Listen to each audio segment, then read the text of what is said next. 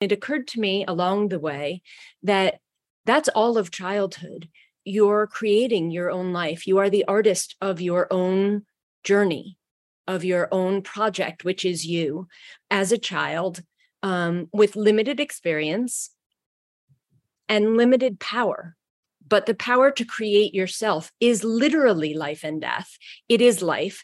And so the social emotional part of it felt to me like peak experiences all along. That's always what I'm writing about, those big feelings of growing up. Hi, I'm Sylvia Beckerman. Join me today as I talk to an extraordinary woman who is changing the world by making a difference in her life and the lives of those around her. Hi, I'm Rachel Vail, and I am here with Sylvia and me to talk about my new book, Sometimes I Grumble Squinch, just out from Scholastic and Orchard Books. I'm delighted to be here with you, Sylvia, and with your audience. Rachel, thank you so much for joining me today, because you held up a book that I know this is a podcast. It will also be on YouTube. Sometimes I Grumble Squinch. And your books, which you've written 40 plus books, are from and about children. And this particular book is a picture book, which within 4 or 5 minutes, an adult can read to a child. And what I absolutely appreciate is how much you get into a picture book on life and children. And the book is not just for the child, it's also for the parent. And the main focus in the book is what is called social emotional learning. And I just want to read something that, you know, one little blip about the book, and I'm not putting anything that somebody would not have read because it's in the cover of the book. Katie Honors is a really nice kid, but there's one little secret that sometimes makes her feel not so deep inside, her little, not so nice deep inside, her little brother, Chuck. Katie loves her brother and works hard to be the perfect big sister, but it can be hard. Chuck can sometimes be just so icky and messy. Sometimes it makes Katie secretly wish she had a trampoline or a treehouse or a giraffe instead of a brother. When all these emotions bubble up to the surface, Katie can no longer grumble, squinch them down. She explodes, but she also learns an important lesson, that there's room for all of her feelings, even the scary ones. We're in the process of getting out of this pandemic. We have, for the last 2+ years, been going through an unprecedented time. And childhood mental health, we're in a crisis. So can you tell us, social emotional learning, what exactly do you mean, and how can a child, I mean, what I just spoke about is a lot of what children who have either new brothers or sisters, but it's feelings. And on top of something like this, children have not been in school on a full-time basis for at least 2 years. Parents have been home in a situation where it's not something that they experienced before. Why did you decide that this was so important? We just mentioned it was, but how did you decide, and why in a picture book? So I think I've always, without knowing the term social emotional learning, years and years ago when I began writing, that's always what I was writing about. I had an idea to be a playwright. When I was in college, and my playwriting professor talked about that a play should be the mountaintop experiences, those life or death moments. And I remember thinking in that class, I haven't had those in my life. I've been lucky enough to not have those top of the mountaintop life or death moments, except in junior high school, as we called middle school back then. Yes, yes, we did. Like every minute of it felt life or death. Somebody could look at you sort of funny and you'd want to die, or somebody'd look at you a slightly different way and you'd feel alive in a different way. So I began writing for that age, those moments when it feels life or death. And it occurred to me along the way that that's all of childhood. You're creating your own life. You are the artist of your own journey, of your own project, which is you as a child, with limited experience and limited power. But the power to create yourself is literally life and death. It is life. And so the social emotional part of it felt to me like peak experiences all along. That's always what I'm writing about, those big feelings of growing up. So it wasn't a pandemic conversion for me. It's been my whole career trying to get at those few words, the fewest words that I can, and still make it real and make it funny, but tap into what kids are really feeling. So that's where that writing impulse comes from. And I agree that during the pandemic, it has just heightened the crisis of growing up that we've always faced, that we faced, that our grandparents and their grandparents faced growing up. Creating who you are is a hugely stressful and hugely empowering experience that we all share. But during the pandemic, we have missed out as on these couple of years of regular kind of socialization. And for children, that's incredibly impactful. There are children who are entering school now who have who've been very secluded in these past 2 years. So one of the things that I think we need to do as a society is recognize that and be gentle with one another. As parents especially of young children have had incredible stress. They're doing their own jobs and having the world stress that we're all going through, pandemic and otherwise, in these past few years. But they've also been the educators and the social life of their children. So parents are under a tremendous amount of stress. One of the ways I think that we can deal with that lack of practice at social interaction, which is what we're now dealing with. Children have lack of practice that over these past couple of years. One way that we can build that empathic muscle that we've let maybe go a little weak is reading books together. And well, that's big, because I think one of the things that we lose sight of is when children start school, whether it be daycare or preschool or, right into kindergarten, socialization is the main idea behind all of it, because as we've seen with so much going on in the world, that if you don't learn how to socialize, if you don't learn how to interact with other people, and that is a huge void. And these young children have missed out on so much of that. And as you said, reading is something that a lot of people tried to incorporate. And it is very, very important. So reading is one thing. And as you're saying, that is to kind of get the children back into being around other children. Because as you just said, some of them had never really been around other children or had just started. Can you imagine? I mean, I can't imagine. I'm so grateful my children are much older, because I don't know how I could have gone through that.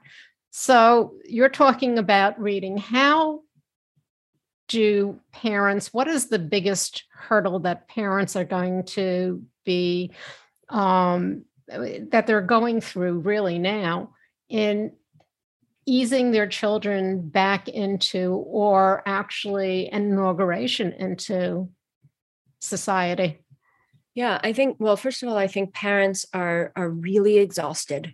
I think that's a huge hurdle for parents, especially parents of young children, but also parents of teens, and a way that they can begin right now to either inaugurate or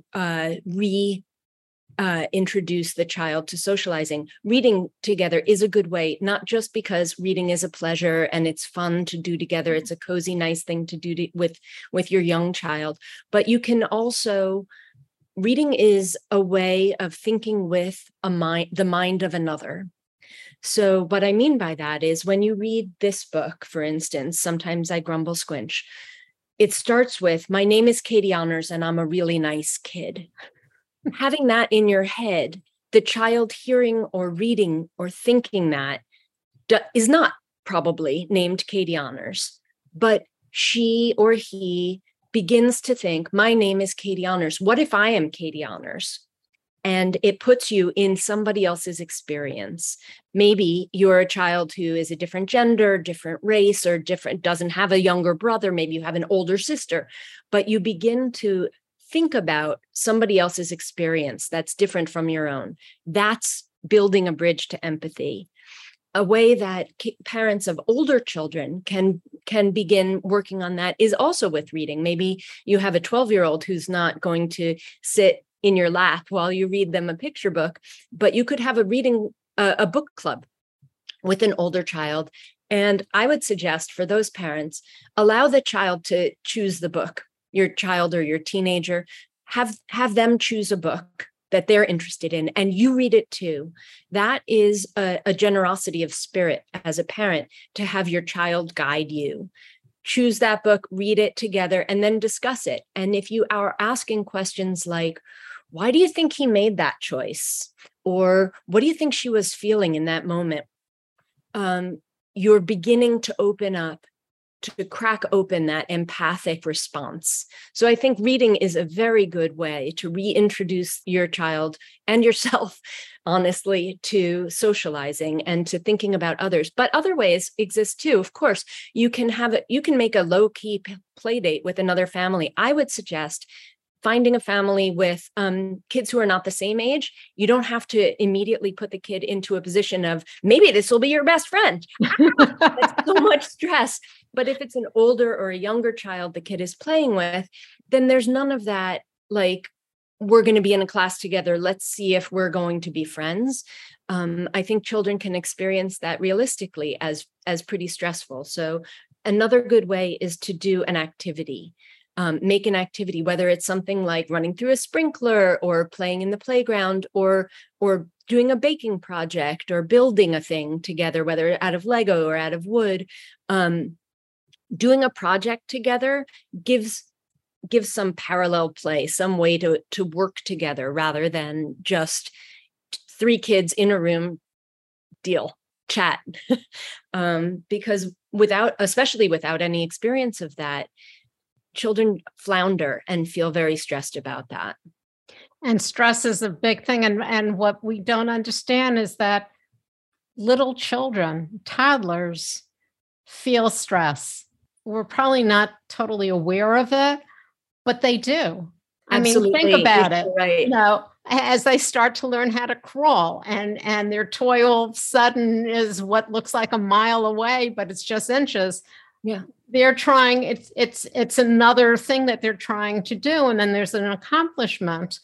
And so this particular book, and I know you've written from and about, from the children's or kids' perspectives, because you have books that go from toddlers through teens. Yes.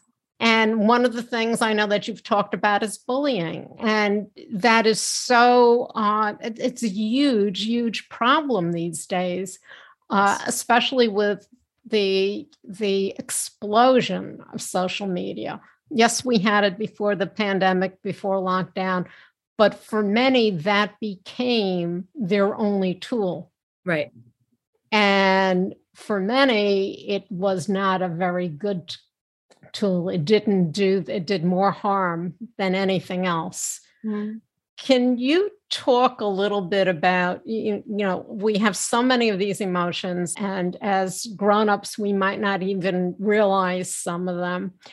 How do you help a child who is going through experiences of either being bullied or is becoming a bully? Yeah, good, excellent question. And it's hard either way. And sometimes it's hard to pick apart which role your child is actually in. I think our impulse as parents is often to jump in and fix it, make it better, or make it go away. Part of the problem with these big and scary emotions or social interactions, including bullying, is we want to say no to our kids about that. No. You're fine. You have plenty of friends. You're very popular, or distract them. Be the circus clown. La, la, la, la. You're fine. Everything's good, because we want our kids to be happy. So many parents, if they're asked, what's the wish that you have for your kid? We would say, I want them to be happy. But that's a small wish. And I think kids, like the rest of us, are entitled to the grand panoply of human emotion. They don't just have to be little happy face stickers. So I think one of the challenges for parents is to recognize that we want to make everything better for our kid, but that we can't and shouldn't, that they need to build themselves. So we have to be patient, and we have to accept that sometimes some days are going to be hard days. And that means what I'd suggest is, when they're having a hard time, being present for that. Note that they're having a hard time, whether they're having anxiety or they're having social stress. Note it, name it, sit with it. Allow them to tell you their whole thing. Don't interrupt. Don't explain it away. Don't negate it. My husband laughs at me that I spend so much time wiping the kitchen counter. It's my trick for, I'm just going to be present. I'm busy doing a thing while my children were in the room. I'm just going to wipe this counter again until sometimes something would come up and they'd say, yeah, today sucked. And you, instead of jumping in and saying, oh, come on, I'm sure you had some good things, you know, you don't have to be a cheerleader with pom-poms. What I talk about is you want to have that parental vowel movement, which is just give them a couple of vowels. And let them say the whole thing, let them name it. And then when they're ready, maybe they want to talk about, if it's a bullying situation,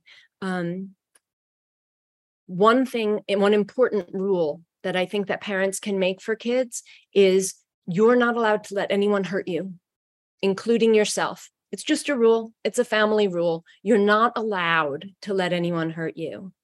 And then ask them, do you think there's a way that you can handle it so that you don't end up getting hurt? Or even ask them, what are the things that are going on that are problematic for you? Do you want me to write them down for you? Sometimes writing a list of your child's complaints is such a validating thing. You're not jumping in to try to fix it. You're not saying, oh, no, come on, that didn't happen, or it wasn't like that. Just write it down. You have endless lines on the paper. You can write down all the things that your child is frustrated or stressed about, whether it's with a friend or with a teacher or with schoolwork. If you can write it all down and don't argue, but encourage them, say, okay, anything else? Anything else? And then write them all down. And then together you can make a plan. You can ask them, well, what do you think would help? What do you think would help in your friendship problem? And then write those things down too, so that you're empowering the child to remember that the locus of control is inside them, inside your child, and that you're not going to swoop in and make it disappear or pretend it doesn't exist. But it's so empowering. I mean, think about it when you're an adult, and if you come home from a hard day of work, and if you said to your partner or your friend, I had the worst day. And your partner said, oh, come on, it wasn't that bad. That doesn't make it go away. It just makes you feel bad about yourself that you're complaining. If instead your partner says, oh, no, what happened? If you can listen empathically and trust that your child needs to tell you things, if you can be that safe place, like in this book, Sometimes I Grumble Squinch, it turns out that her mom, spoiler alert, her mom is a safe place for her to unload all of these big, upset, stressed, angry, frustrated feelings that she's just grumble squinching down because she wants to be nice and she wants to be good. So many of us do that. If you can be the safe person for your child or your friends or your nieces and nephews or your grandchildren, if you can be the safe person for them to just unload it to, what a gift you've given them. It's a huge gift because, as you said, having a safe place, we can't save our children or our friends or our spouses or partners from never being hurt, from never failing, but we can be there and listen and empathize and let them be angry or upset. You don't have to be the knight in shining armor and rush in, because that's, to me, is doing more harm than good. Yeah. I mean, I know one of the things that you've talked about is how do you let a perfectionist, you know, if your child is a perfectionist, how do you let them fail? Yeah. It's important that they feel that, so that being a perfectionist is an awful weight on someone's shoulders. To be able to say that they've lived through the fact that they might have failed at something and there's still light at the end of the tunnel and they're still alive and they're still happy. What a gift. Yeah. If we can normalize not just failures, but hearing no, like I talk to my kids about that. And I talked to myself about it, because I was growing up terrified of being rejected, being cut from a team, or being bad at a thing, being told I wasn't good at a thing. I thought that to be gifted or to be good at a thing meant that you were instantly great at it and you didn't have failures. And failing and then keep trying anyway was embarrassing. But I feel like I had that upside down. And so what I say to my kids is, you're going to hear no so much more than you hear yes. If you are doing something that you happen to be very good at and you're working your hardest and you have a tremendous amount of luck, you might only get 100 no's for every yes. So if you're hearing no, great. That means you're doing the thing. You're in there. You're in the arena. Good for you. Rack them up. Get a few more no's. Let's see, what else can you get a no from? So that it de-risks it. If hearing no means, oh, well, I'm a failure, I should just shut up and never bother anybody again, what a terrible risk anything is. If instead we can say to them, of course you failed. Do it again. Fail again. Fail better. And fail worse. Doesn't matter. Rack it up. It makes it possible to try. And all of this is incorporated in social emotional learning. Social emotional learning is being there for someone, but letting them feel the emotions. Let it go through. Let a child fail at something, but let them have a safe place to come to, so that out of the failures they have many wins. Yeah, sure. And your writing, storytelling is one of the best ways to get through to a large audience that you might never have gotten through to before. And I think one of the great things is that you write from a perspective of children, and you get a lot of your ideas from letters that you receive from children, kids of all ages. I do. It's wonderful to hear from them. I go back when we used to be able to go into schools and do school visits. I talk to kids all the time. Kids email me. And I think one of the things that I hear so often is that they're having all these stresses and they're trying so hard to be good.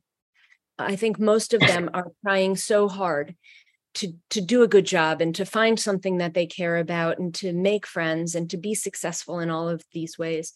And I think it's important for adults to realize, to sort of reframe, when your kid is being impossible, when your kid is in whichever way, whether it's bad behavior or struggling in school or being obnoxious or whatever, I think it's not that we have to be harsh with them or not be their friend.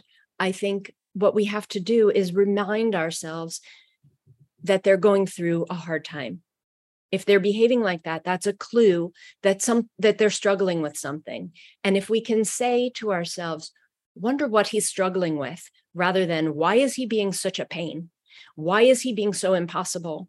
If we can say, why is he having an impossible time? It allows us to scaffold for them, to help them build themselves. It doesn't mean be a snowplow for them and make everything smooth for their journey, but we can put, just like we put training wheels on their bikes, or we hold out a finger for them to hold when they're learning to walk, we can be that person who can help them on their journey while remembering all the time that it's their journey and they get to choose the direction. Exactly. That is wonderful advice, because as we started off, we're going through a time that is unprecedented. The amount, childhood mental health is a crisis, and we have to realize that it is, but there are things that we can do. And the biggest thing is listening. Yeah. And it's letting, of course it's hard, especially, with your children. You want to, our main instinct is to be there and make everything better. And that could be one of the worst things that we do. Yeah. Well, it breaks your heart if your child is feeling sad, or your child is feeling anxious, and the urge to yank them out of the sadness is natural. And it comes from love. I think we have to be gentle with ourselves about feeling that urge and yet still resist it. We can take care of ourselves. It's important to put on our own oxygen mask first, journal, talk to a friend, take care of your own feelings about your child having a hard time. But then be present for your child and resist even reassuring them until they ask for the reassurance. Just be an active listener to them and share whether it's books or a friend that I had was feeling very sad. You can share some stories and share your own struggles. I think so often as adults, it's important to us to show our kids a sunny face and see, I'm handling things fine. But to say, without centering yourself, finding a time to say, wow, I'm feeling really sad about a thing that happened in the news or at my job or with a friend of mine. I'm really struggling with this friend of mine who's not being so kind to me. What do you think I should do? Could I tell you about this? Turning to your child in situations like that empowers your child to have an empathic response, and you get to hear your child's problem-solving skills in a step removed from his or her own experience. And that, again, de-risks it, makes them a little bit less vulnerable.